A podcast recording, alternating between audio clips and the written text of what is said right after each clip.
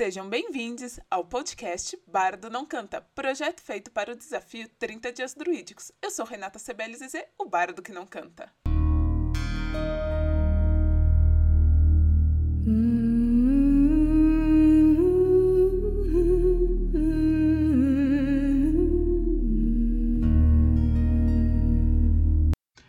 Antes de começar o episódio, vamos de recadinhos. Que tal ganhar um excelente final de semana e um acampamento em Atibaia? Ar fresco, canto dos pássaros e. Pera, aquilo é um lobisomem? Gente, foge, foge, foge, foge. Tem, tem um vampiro atrás. Puta que o pariu. Assim começa o gibi, o último acampamento. Pois toda história de terror tem seu episódio no meio do mato. O último acampamento é um gibi de história fechada, continuação do gibi O Último Jogo, onde acompanhamos três amigos, sendo Talita, a caça-vampiros, Júlio, o lobisomem, e Roberto, o escritor, em grandes aventuras pela cidade de São Paulo e agora em, em um sítio em Atibaia. Isso mesmo. Quer conhecer mais desses personagens? Junte-se a mim e a Mari Santos nessa mega aventura. Campanha em catarse.me barra último underline acampamento. Esperamos o seu apoio. Episódio de hoje: Trabalho. Bem, é, sobre trabalho, antes de começar, eu gostaria de deixar avisado que é, depois que eu saí do armário das vassouras, principalmente, o, eu praticamente faço home office e quando eu vou me encontrar com as pessoas que eu trabalho, no geral, ou são mais um público alternativo, ou é algo muito rápido. Então, vai ser algo bem bem dentro da minha caixinha mesmo. E gostaria só de deixar lembrado isso. Então, é, lembrando agora também logo que eu comecei a me interessar nessa parte de tarô, bruxaria, o trabalho que eu estava, que era presencial, a minha chefe gostava muito também. Então, enquanto a gente não recebia demanda de cliente, ficavam as duas estudando tarô junto e ficava aprendendo a fazer colar de pedra, essas coisas. Hoje em dia, eu trabalho durante a manhã numa empresa e à tarde e à noite eu sou bem freelancer mesmo, mas na empresa que eu trabalho, desde o ano passado é home office, então acaba dando uma fechada. E eu comecei a colocar minhas coisas na mesa tudo mais, logo que eu cheguei, porque é uma empresa dessas que é bem católica brasileira.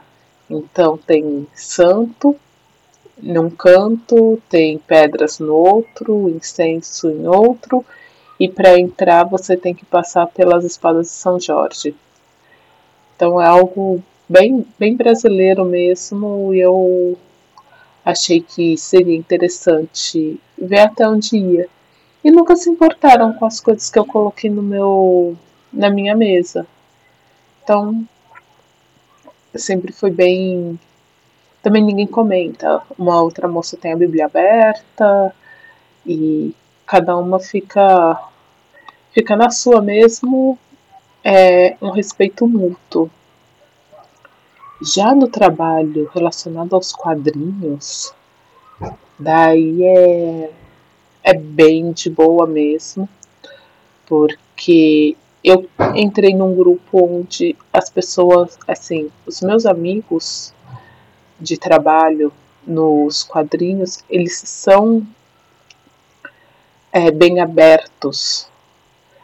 E cada um tem sua religião, cada um tem suas práticas, mas todo mundo quer conhecer sobre o que o outro faz, porque é assim que a gente cria histórias. Então, por ser um ambiente criativo, um ambiente de bardos praticamente, a gente quer conhecer um ao outro.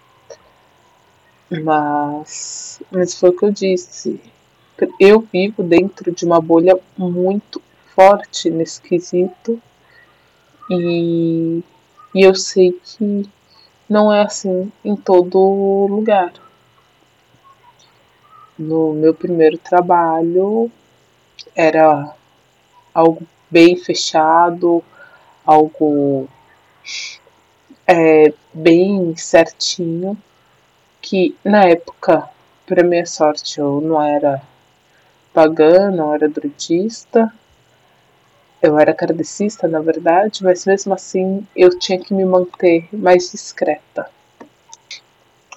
Mas uma coisa que é bem clara, que é ser druidista, ser pagã, num, numa cultura é,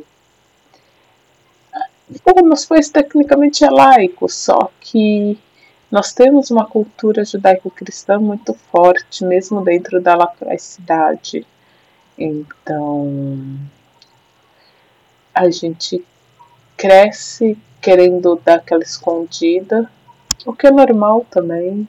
É triste, mas é normal. E. E aí, gente, eu tô prestando atenção aqui no que eu tô falando nos últimos episódios sair do armário da vassoura, saber como lidar com tudo isso é praticamente a mesma coisa que eu sinto em relação à minha saída do, do armário arco-íris e, e é um enfrentamento. A diferença é que algumas coisas na real não tem diferença.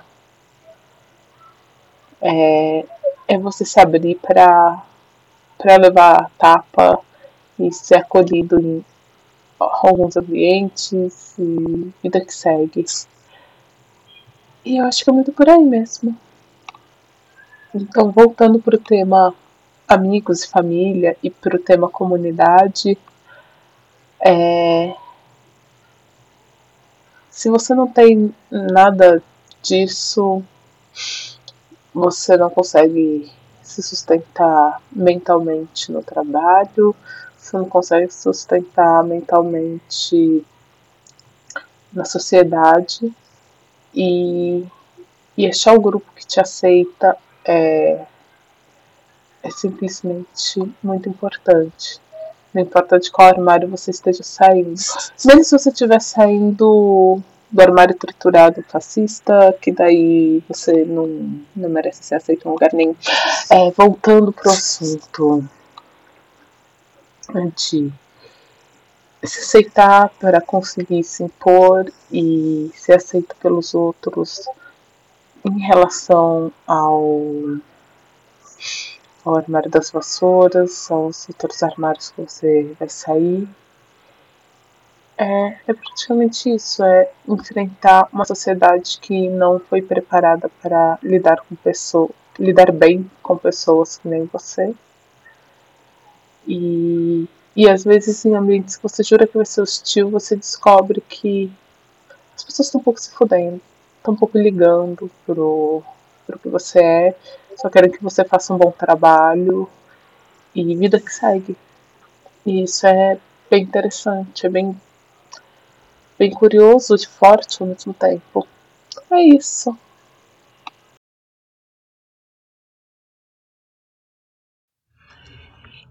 E para acompanhar todos os meus projetos, saber o que eu estou aprontando, quando saem no novos episódios, quando saem novos gibis, saber quais gibis eu estou publicando e vendendo na minha lojinha, é só acompanhar arroba Loucas Historinhas no Instagram, no TikTok, no Twitter, no Facebook e provavelmente em qualquer rede social que você procurar, eu vou estar lá como Loucas Historinhas.